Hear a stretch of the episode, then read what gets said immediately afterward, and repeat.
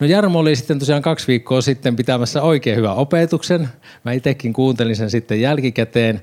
Ja nytten kysymyksenä, että muistatteko mistä Jarmo viime kerralla puhuu? Te ette saa luntata tuolta mun muistilistasta. Joo. Muistako kukaan, mistä Jarmo viime kerralla puhuu? Ihan valvomisesta, halleluja. Tästä voisi heittää semmoista karkkikippokarkit, jos niitä olisi. Onko täällä Marjut missään? No joo, työhuoneessa. Antaa olla. Jees, jo valvomisesta sitten. No, mihinkäs tehtävään Jeesus kehotti keskittymään? Viime, kerto, viime kerran perusteella. Jeesus tai Jarmo. Sanotaan näin, että Jarmo kehotti keskittymään. Kyllä se Jeesuksenkin kehotus on. Kiva kiusata teitä. No en mä nyt kiusaa, mutta... Aamen, aamen. Hyvä, hyvä. Hyvä päivi. yes. Evankeliumin julistamiseen ja toisten ihmisten rakastamiseen.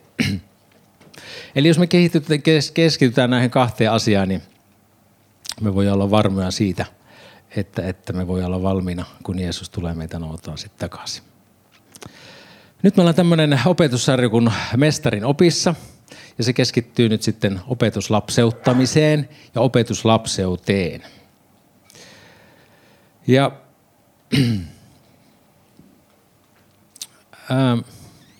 Tämä opetuslapseuttamisen tärkeä osa-alue on se, että nimenomaan kerrotaan Jeesuksesta ja hänen antamasta uhrista, eli kerrotaan se evankeliumi. Mutta sitten opetuslapseuttaminen pitää sisällään myös opettamisen ja noudattamisen. Sen noudattamisen, mitä Jeesus käski noudattamaan. Ja opettakaa heitä noudattamaan kaikkia, mitä minä olen käskenyt teidän noudattaa. Ja katso, minä olen teidän kanssanne kaikki päivät maailman loppuun asti.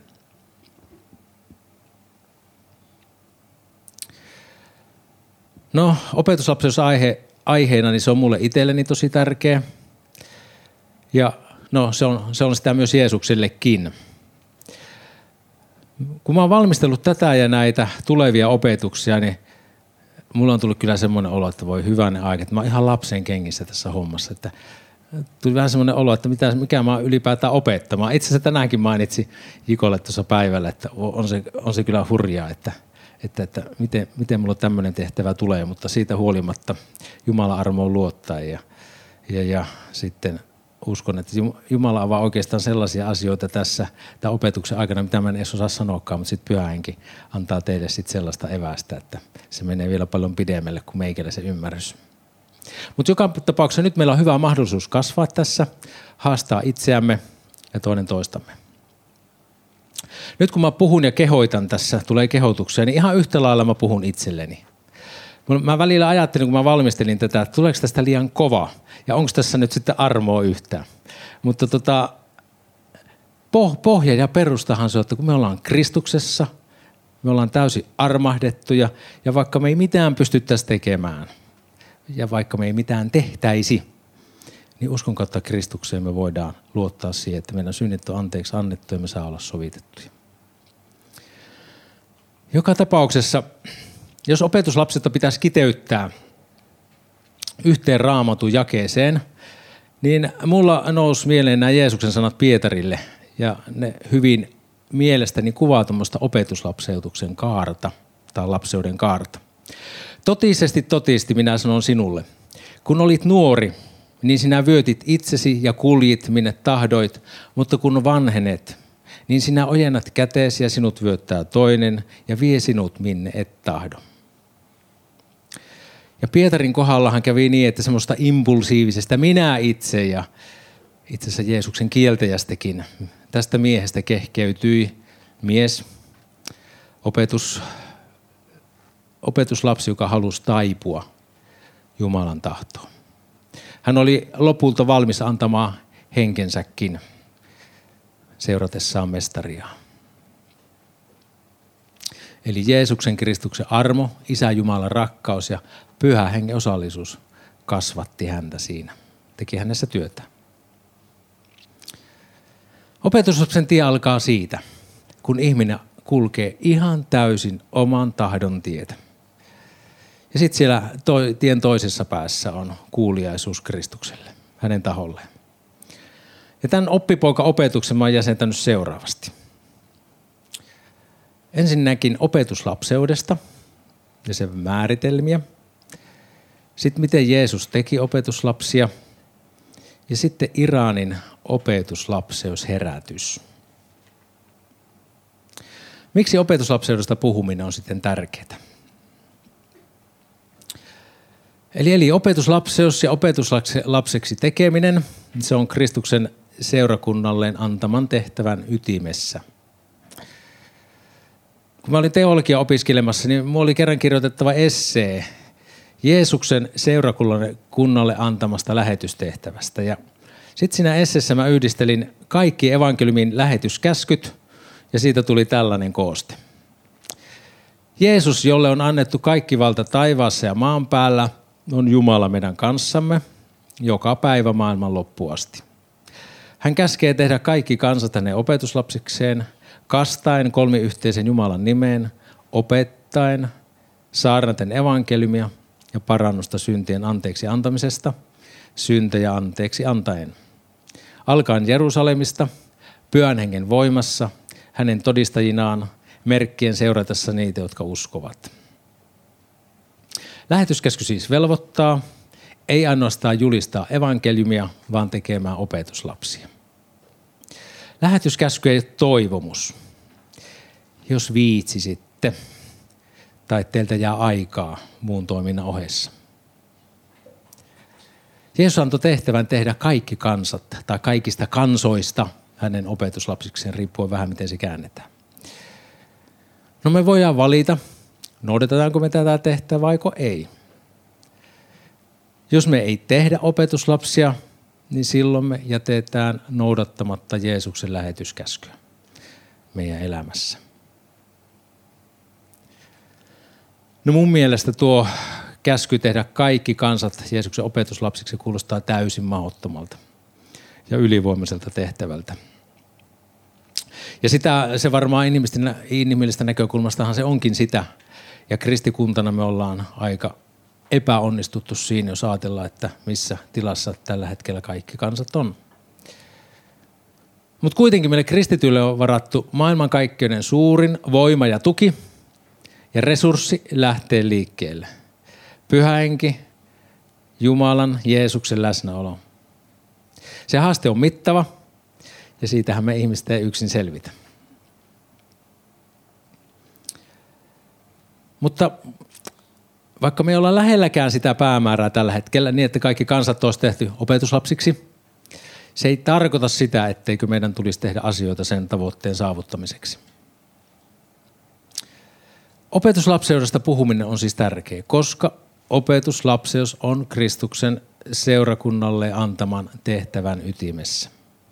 No mitä opetuslapseus sitten on? Mitä sillä tarkoitetaan? Pari vuotta sitten me keskusteltiin keväällä opetuslapseudesta johtotiimissä. Mä, luen, mä luen tähän muutaman kohdan tai muutamia poinin, poimintoja, mitä, mä, mitä silloin kirjattiin ylös siitä. Opetuslapseus on Jeesuksen seuraamista. Tämä toteutuu kuulemalla Jeesuksen opetusta raamatussa ja seuraamalla hänen esimerkkiä raamatussa. Sen lisäksi opetuslapsi lapsi etsii Jumalan tahtoa omassa elämässään yhteistyössä pyhängen kanssa ja hänen ohjauksessaan ja opetuksessaan. Opetuslapsien perusta on sen ymmärtäminen, että Jumala on rakastanut mua ensin ja hän rakastaa mua enemmän kuin voin koskaan rakastaa häntä. Opetuslapseus ei ole mikään korkeampi taso muihin nähden.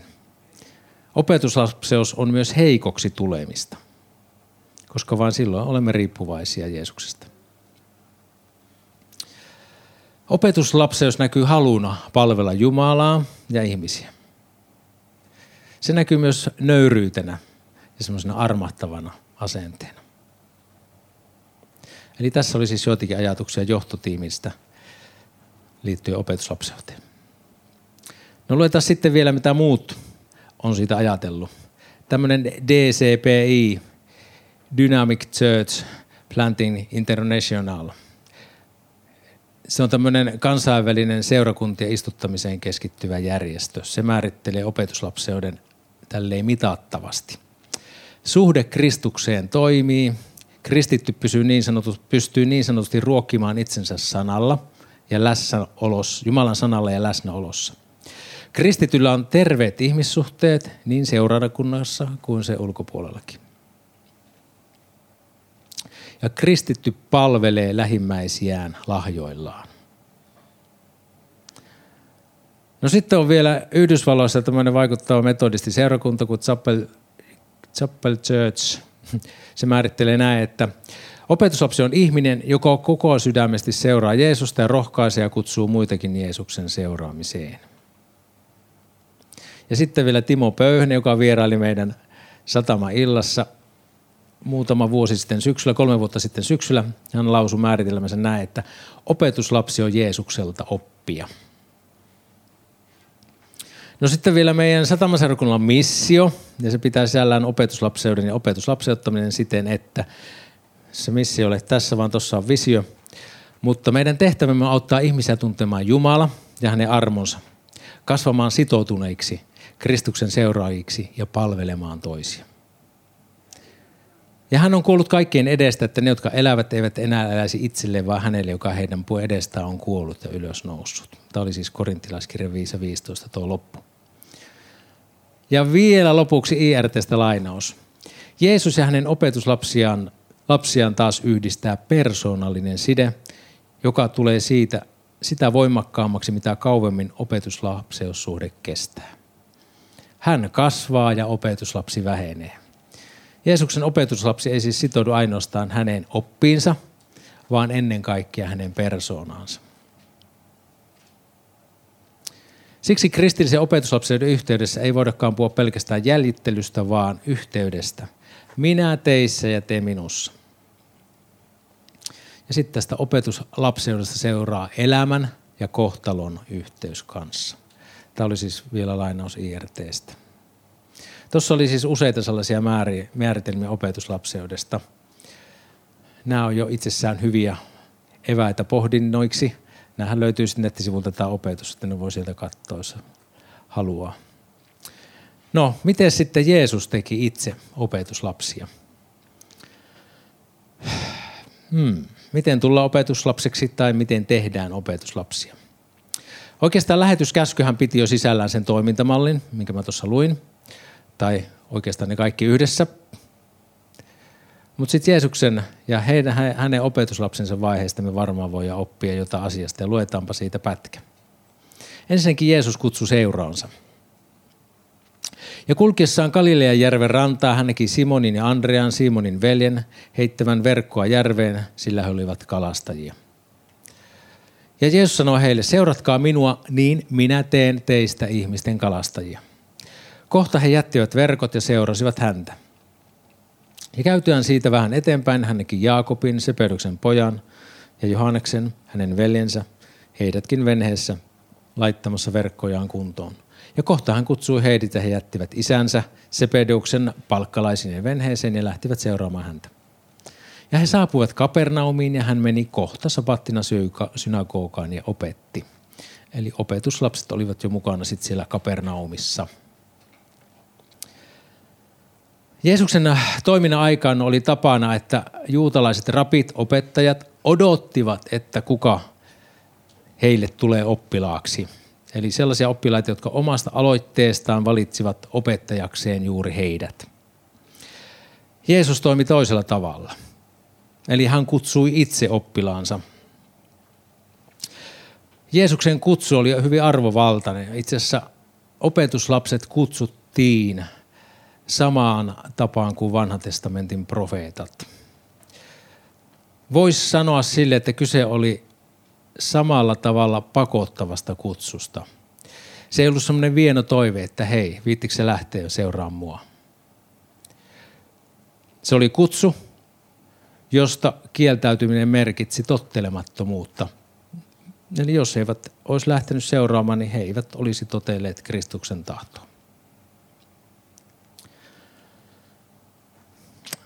Sitten tuosta valitsemisesta Jeesus sanoi vielä lähimmille opetuslapsilleen näin.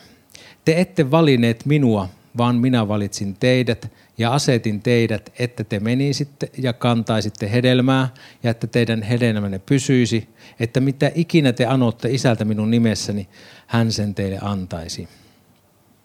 Jeesus itse kutsuu ja valitsee seuraajansa. Sitten tuosta Luukkaan evankeliumista voi lukea, kuinka Jeesus valitsi opetuslapsensa rukoillen. Kerran niihin aikoihin Jeesus lähti vuorelle rukoilemaan ja vietti siellä koko yön rukoillen Jumalaa. Päivän tultua hän kutsui opetuslapsensa luokseen ja valitsi heistä 12, jolle hän antoi apostolin nimen.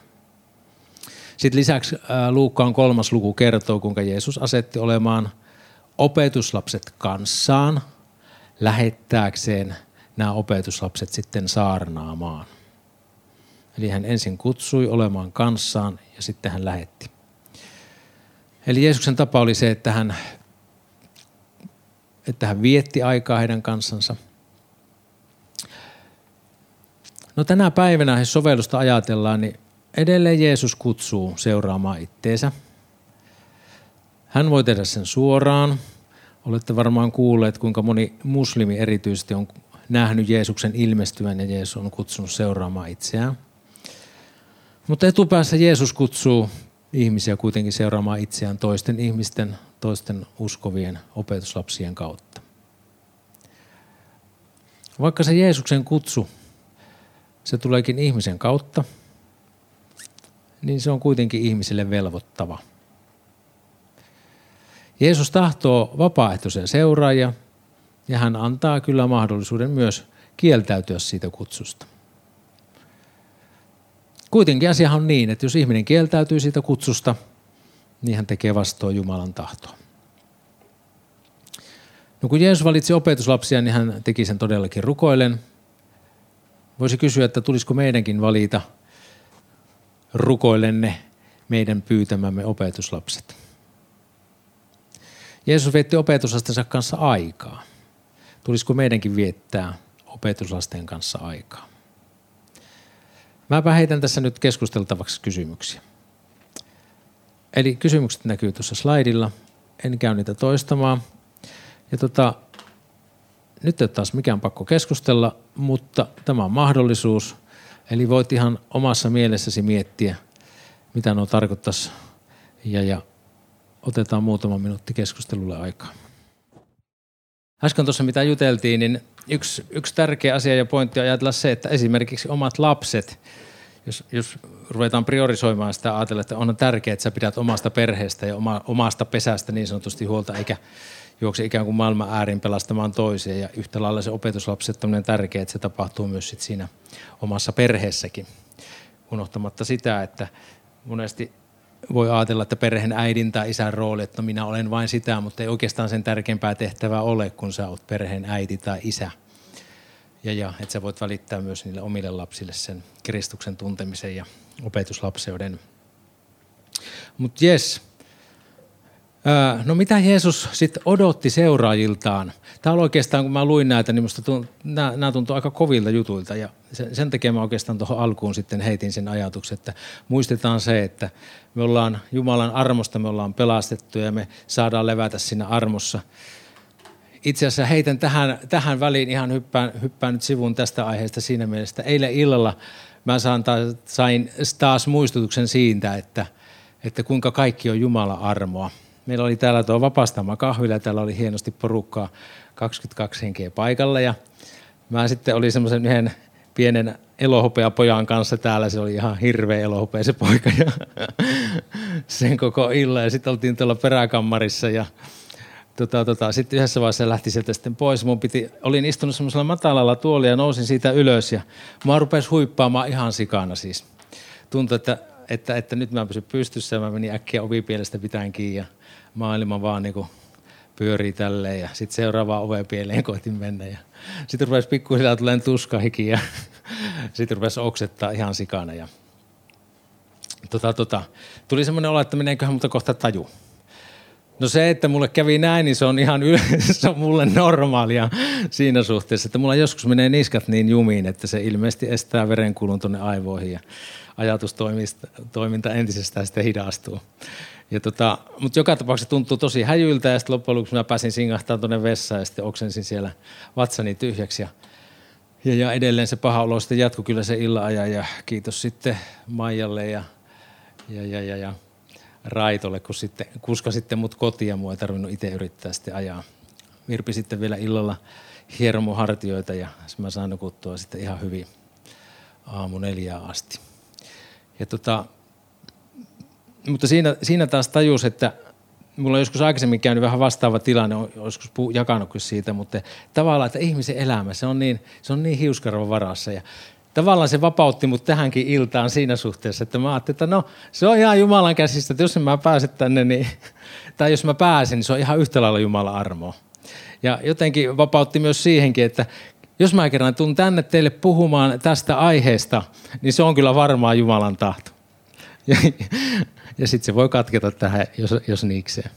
Eli jos mä tässä kesken kaiken kellahan menen sitten selälle, nostakaa vaan jalat sitten taivasta kohti, että ei tarvi ihmetellä. Voitte vaan sanoa, että no se on sitä Arton, Arton vajavaisuutta sitten. Mutta joka tapauksessa mennäänpäs eteenpäin. Eli useinhan me julistetaan, niin kuin mä itsekin julistan sitä, että ihminen pelastuu yksin armosta ja uskon kautta. Ja se on ihan varmasti näin, se on totta. Siihen pelastukseen ei voi lisätä mitään. Mutta Jeesuksella on kuitenkin odotuksia seuraajilleen. Ja minkälaisia? Ja mitä Jeesus sanoo itse seuraamisestaan tai hänen opetuslapsina olemisestaan? Sitten Jeesus kutsui luokseen väkijoukon ja opetuslapsensa ja sanoi heille, jos joku tahtoo kulkea minun perässäni, hän kieltäköön itsensä, ottakoon ristinsä ja seuratkoon minua. Sillä joka tahtoo pelastaa elämänsä, kadottaa sen, mutta joka kadottaa elämänsä minun ja evankeliumin tähden, pelastaa sen. Eli Jeesus puhuu tässä väkijoukolle, väkijoukolle ja opetuslapsilleen. Eli tämä kutsu seurata oli siis muillekin kuin noille apostoleille – Eli kutsu oli myös niin sanotusti tavallisille ihmisille. Mitä Jeesus odotti seuraajiltaan? Jos tahdot seurata minua, kiellä itsesi, ota ristisi. No mitä on itsensä kieltäminen? Se on itsehillintää, se on kurinalaisuutta. Jeesuksen seuraan se tarkoittaa myös monesti epämukavuusalueelle menemistä – se tarkoittaa vaikeiden tunteiden kohtaamista. Silloin kun me eletään Jeesuksen tahdossa, niin se välillä tarkoittaa sitä, että me altistetaan itsemme esim. pilkalle, vähättelylle, halveksunnalle, jopa väkivallalle. Itsensä altistaminen näille, niin se on itsensä kieltämistä – ja se ei ole luontaisesti millään tavalla houkuttelevaa. Risti oli juutalaisille myös häpeän ja kirouksen paikka.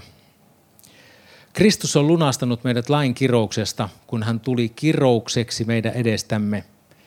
Sillä kirjoitettu on, vanhassa testamentissa on kirjoitettu, kirottu on jokainen, joka on puuhun ripustettu. Roomalaisten ristiin naulitsi kuolemaan tuomitut alastomina – tien varteen, jossa heitä sitten tämän järkyttävän kidutuksen lisäksi niin vielä ohikulkijat sylki ja pilkkas. Sitten kuitenkin tämä, tämä ristin kirous ja se kidutus ja se häpeä, se ei millään muotoa istunut, eikä oikeastaan istu, ei juutalaisen eikä muunkaan ihmisen ajattelun siitä, että – Messias kuninkaasta, että Messiaan pitää näin kärsiä. Ja kuitenkin juuri sillä häpeällisellä, kiduttavalla ja kirotulla tavalla Jeesus sitten vapautti ja lunasti meidät synnin orjuudesta. Risti merkitsee hullutusta, häpeää, kirotuksi tulemista Jumalan, ja ei Jumalan vaan maailman näkökulmasta. Ja meille kristityille se kuitenkin julistaa elämää ja toivoa. Jeesu, maailman silmissä Jeesuksen seuraaminen on häpeällistä, hullutusta. Ja sitten kuitenkin tämä Jeesuksen risti häpeän ja se hullutuksen kantaminen, se kuuluu osaksi opetuslapsen elämää. Se on opetuslapsen ristin kantamista. Eli Jeesus siis odottaa seuraajiltaan ristin kantamista, joka ei ole meille luonnolliselle ihmiselle mielusaa. Se on itsensä kieltämistä. Ja sitten samaa hengenvetoa. Meidän tulee muistaa se, että tätä meidän ei tarvitse tehdä yksin. Jeesus on luvannut olla meidän kanssa joka päivä maailman loppuun asti.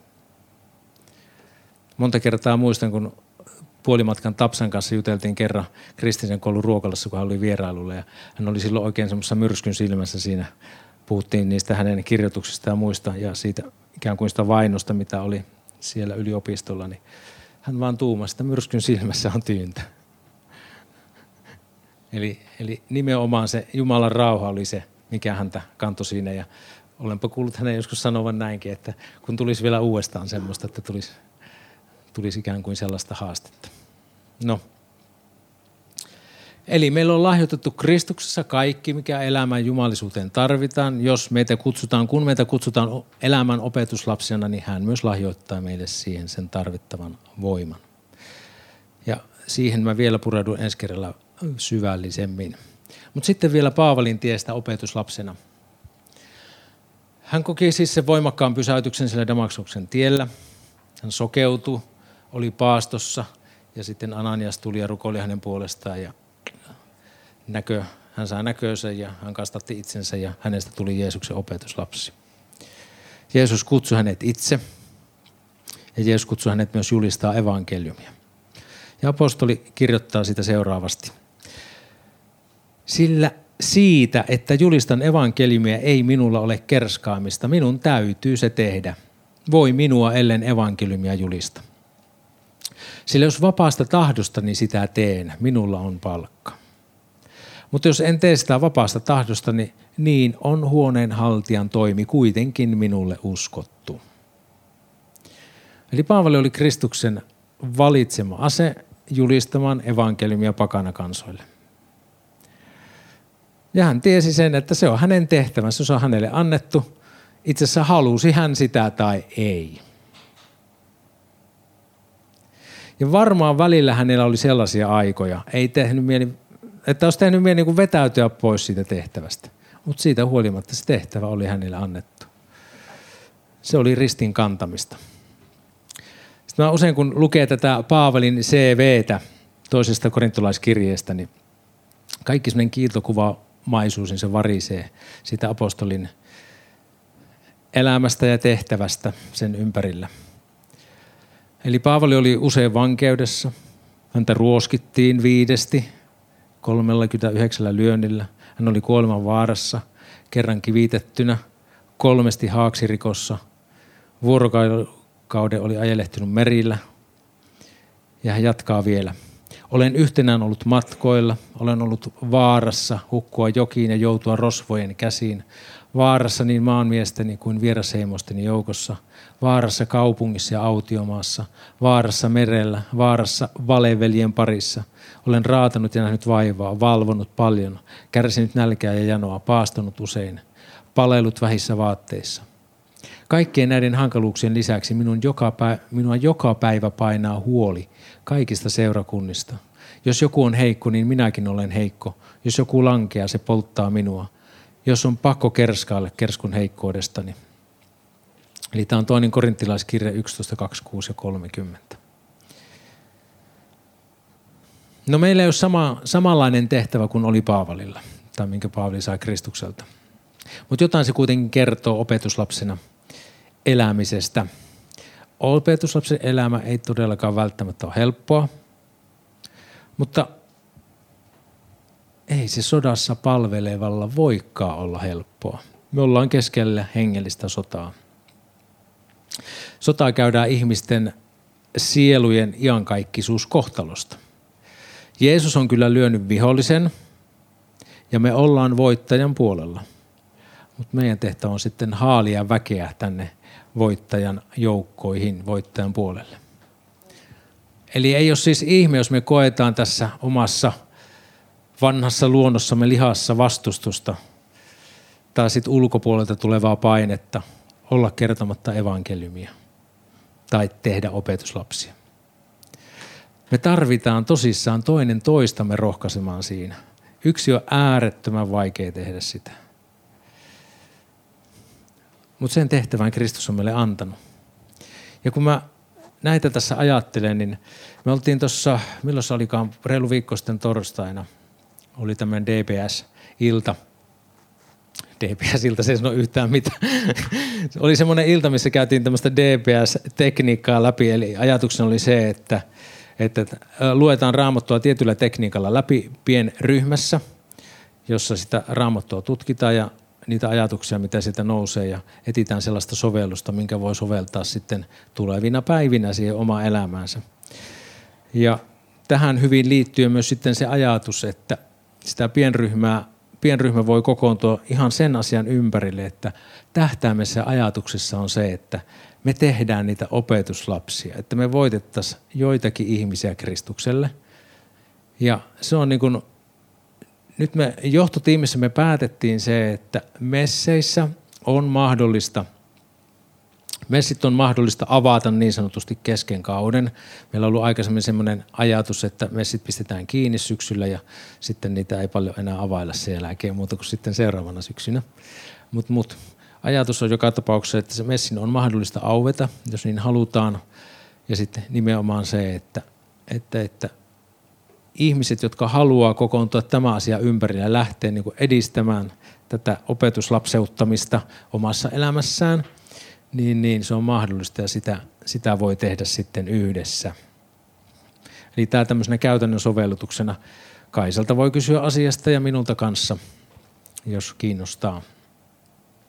No lopuksi mä otan vielä esimerkki Iranin herätyksestä. Tämä oli niin koskettava tämä elokuva. Mä luin, äh, katon tänne tästä jo hyvän aikaa itse asiassa, mutta tämä löytyy tuolta TV7 arkistosta ja tämmöinen dokumenttielokuva kuin Lampaat susien keskellä. Se kertoo Iranin herätyksestä. Siellä on semmoinen nopeasti kasvava opetuslapseusliike. Se ei omista rakennuksia, ei sillä ole keskusjohtoa ja sitä johtaa naiset. Tuossa elokuvan johdannossa kristitty iranilainen nainen kertoo, mitä tapahtuu, jos heidät saadaan kiinni opetuslapseuttamisesta. Tämä on lainaus sieltä. Meidät raiskataan, hakataan ja lopuksi tapetaan. Olemme tehneet päätöksen, että tahdomme uhrata kehomme. Aamuisin ajattelin, että kun lähden ulos, en välttämättä palaa kotiin. Miehen ja minä olemme sopineet, että jos emme enää palaa kotiin, hyväksymme sen, mitä siitä seuraa.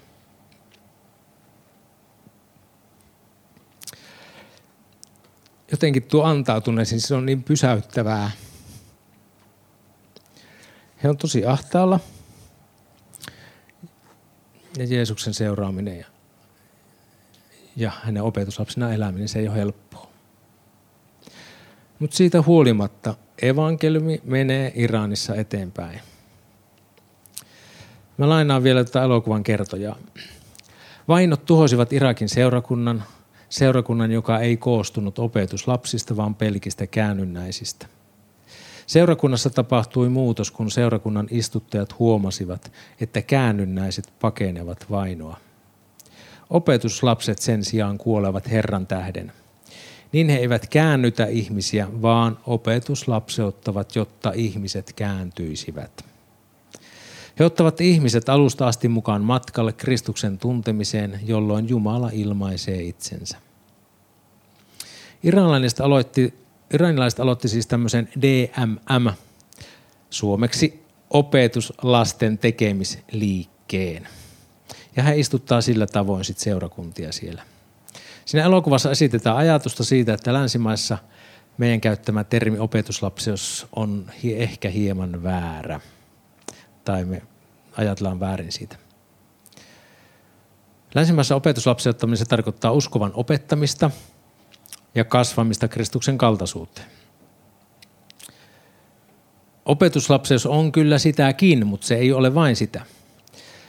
Eli kun nämä Iranin kristityt, kun ne kohtaa ei-uskovan, joka ei ole kuullut Jeesuksesta, se alkaa heti opettamaan Jeesuksen käskyjen tottelemista näille ihmisille. Siis tuntee tämä ihminen Jeesusta tai ei, niin häntä aletaan heti opetuslapseuttamaan. Ja yksi tämän DMM, tämän opetuslasten tekemisliikkeen peruspilarista on se, että opetuslapseus on kurinalaista. Ja sitten toinen perusasia on myös se, että kohtaa yksi, opeta yhtä. Kohtaa yksi ja opeta yhtä. Ja kaiken tämän tekemisen perustana on rukous. Eli rukouksen kautta he löytää, he käyttää tämmöistä nimitystä niin sanottu rauhan ihmisen ja oikean paikan. Eli että rukouksessa he, Jumala puhuu heille siitä ihmisestä, jolle heidän tulee puhua hänestä. Ja kun hän on sitten rukoille löytänyt että oikea ihmisen, he puhuu hänelle sitten tosiaan Jeesuksesta. Ja sitten yleensä tämä ihminen, se kertoo sitten keskustelusta tutuilleen, yleisimmin perheenjäsenilleen. Ja sitten vielä suora lainaus. Jos kaksi perheenjäsentä kiinnostuu uskosta, he pitävät sitä uuden seurakunnan alkuna. Ja kaikki tämä tapahtuu viikossa, yleensä niin nopeasti sitten. Ja sitten ne aloittaa sitten alussa tämmöisen DMM-prosessin, Puhumme heidän kanssaan, selvitämme heidän tarpeensa ja kerromme ensimmäisen kertomuksen. Seurakunta alkaa muodostua alusta asti pyhän voimassa ja johdolla. Tätä prosessia on mielenkiintoista seurata. Syntyvän seurakunnan jäsenet eivät edes ymmärrä, mitä heille tapahtuu. He eivät huomaa, että Jumala on jo alkanut opetuslapseuttaa heitä.